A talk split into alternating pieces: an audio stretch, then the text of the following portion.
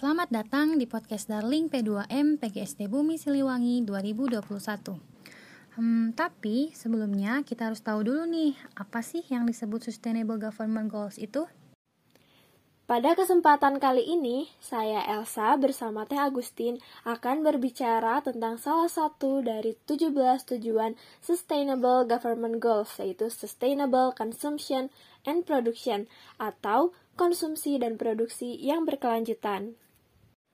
Sustainable Government Goals atau tujuan pembangunan berkelanjutan adalah 17 tujuan dengan 169 capaian yang telah ditentukan oleh PBB sebagai pembangunan dunia untuk keselamatan manusia dan bumi. Tujuan ini dicanangkan bersama oleh negara-negara lintas pemerintahan pada resolusi PBB yang diterbitkan pada 21 Oktober 2015 sebagai ambisi pembangunan bersama hingga tahun 2030. Sustainable Consumption and Production atau konsumsi dan produksi yang bertanggung jawab dimaksudkan untuk memastikan pola konsumsi dan produksi yang berkelanjutan dengan cara pemanfaatan penyediaan barang dan jasa sedemikian rupa sehingga penggunaannya meminimalkan dampak buruk terhadap lingkungan, sehingga kebutuhan manusia dapat terpenuhi, tidak hanya di masa sekarang, tetapi juga di masa yang akan datang.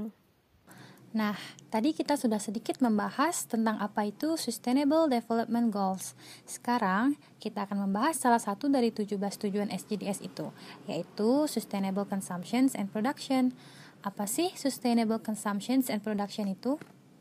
Melalui tujuan ini, diharapkan dapat meminimalisir penggunaan sumber daya alam yang berlebihan, penggunaan material beracun, dan sampah beracun serta polutan, agar tidak membahayakan kebutuhan generasi selanjutnya.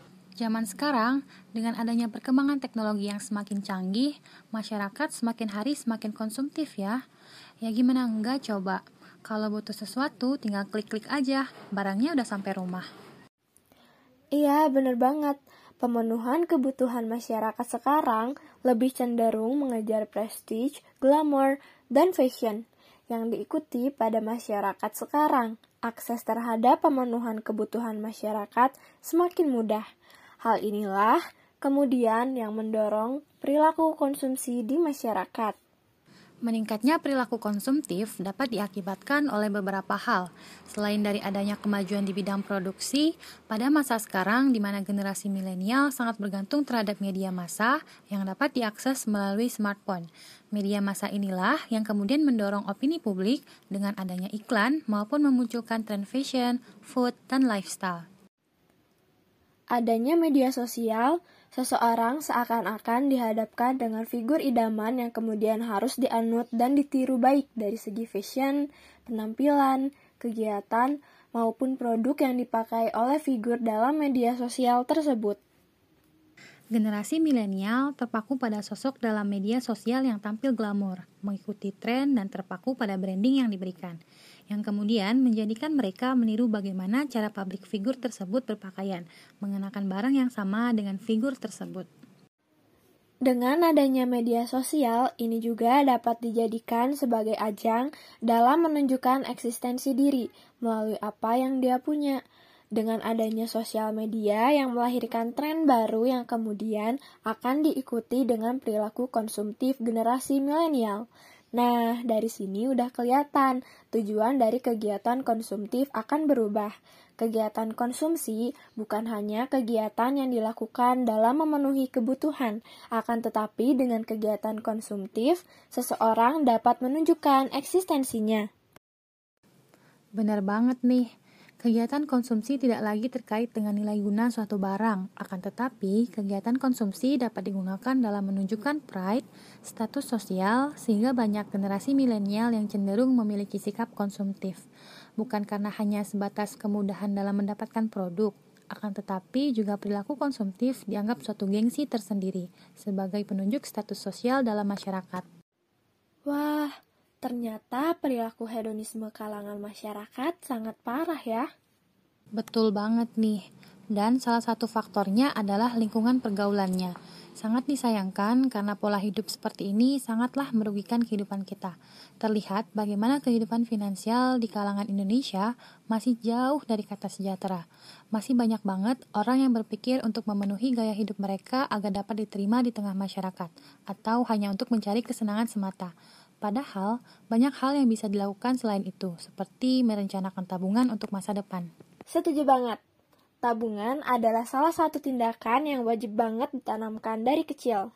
Selain itu, kita juga harus bisa mengubah pola pikir masyarakat terhadap gaya hidup. Wah, emang pola pikir masyarakat sekarang gimana sih? Kemudian, emang pola pikir itu salah ya?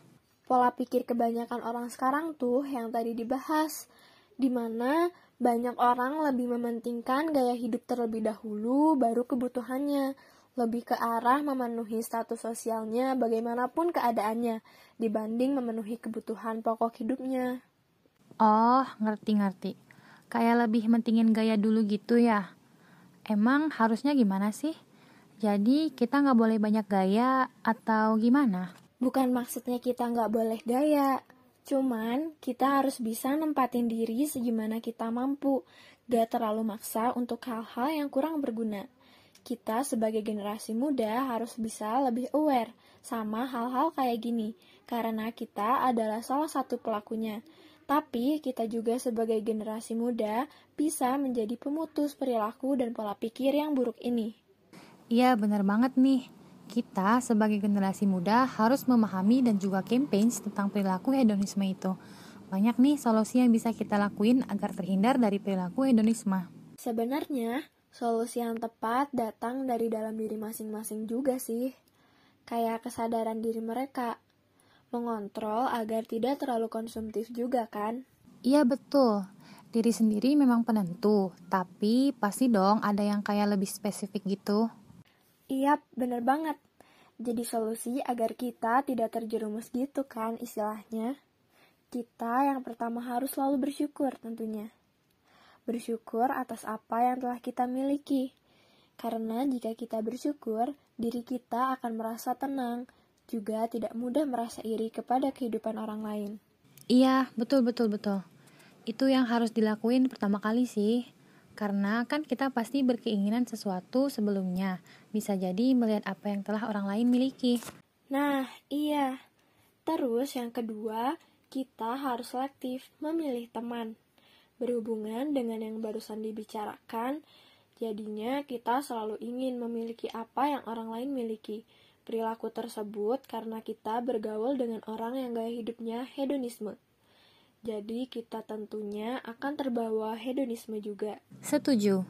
Maka dari itu, kita seharusnya bisa menyaring atau memilih teman sebisa mungkin agar hidup kita tidak terbawa arus ke perilaku hedonisme. Yap, betul sekali. Terus solusi selanjutnya yaitu sebisa mungkin kita hidup sederhana. Kenapa harus seperti itu? Karena kebanyakan orang membeli barang itu karena keinginan, bukan kebutuhan. Betul tidak? Iya benar. Orang-orang kayaknya membeli sesuatu itu cuma memenuhi nafsunya aja, bukan untuk memenuhi kebutuhannya. Maka dari itu, setuju sih harus nanamin gaya hidup sederhana. Yang selanjutnya, solusi yang keempat, yaitu tentukan prioritas. Menentukan skala prioritas dalam diri kita itu bisa membantu kita agar terhindar dari perilaku hedonisme. Karena kita sudah mencatat mulai dari yang paling penting untuk dibeli dan tidak terlalu penting. Jadi, saat akan berbelanja, kita sadar bahwa ada barang yang lebih penting yang harus lebih didahulukan. Iya, setuju juga karena sifat konsumtif adalah sifat mutlak seorang hedonisme. Orang-orang seperti itu cenderung tidak memiliki skala prioritas. Jadi, agar terhindar dari sifat hedonisme, kita sebaiknya membuat skala prioritas terlebih dahulu. Mungkin solusi terakhirnya, kita mending fokus terhadap aktivitas sehari-hari, kayak kerja, nugas, belajar. Daripada hura-hura mending nabung kan? Fokus untuk masa depan juga. Harus mikir, jika menghabiskan uang tidak semudah mencarinya. Kita kerja keras untuk menikmatinya di masa yang akan datang. Wah, iya benar. Tapi menurut kamu, kalau kita menerapkan prinsip 3R dalam diri kita, bisa nggak sih jadi solusi untuk sifat hedonisme? 3R, reuse, reduce, recycle, bisa banget. Reuse kan menggunakan kembali. Kita bisa menggunakan barang lama untuk keperluan yang sama, tidak perlu yang baru, yang penting masih bisa berfungsi. Kemudian, reduce, mengurangi. Untuk ini, kita harus mengurangi sesuatu yang tidak seharusnya dibeli. Seperti yang sudah dibicarakan tadi, kita membeli barang sesuai kebutuhan, bukan keinginan. Yang terakhir, recycle, berarti mengolah kembali seperti daur ulang. Jika kita menginginkan sesuatu, zaman sekarang lebih baik DIY sendiri dari barang-barang yang sudah tidak terpakai. Selain mengurangi pengeluaran, bisa juga menaikkan kreativitas diri kita kan? Wah, iya bener banget nih. Jadi banyak juga ya solusi untuk menghindari sifat atau perilaku hedonisme ini. Nah, akhirnya kita sudah berada di penghujung percakapan. Terima kasih telah mendengarkan podcast kami. Podcast ini kami buat untuk orang-orang yang ingin tahu tentang responsible consumption and production, seperti yang sudah kita bicarakan tadi mengenai perilaku hedonisme di kalangan generasi muda. Jangan lupa untuk share ke teman-teman kalian ya, supaya mereka tahu bagaimana bersikap menghadapi perilaku hedonisme. Sampai jumpa di lain waktu untuk pembicaraan yang lebih menarik lainnya. Dadah!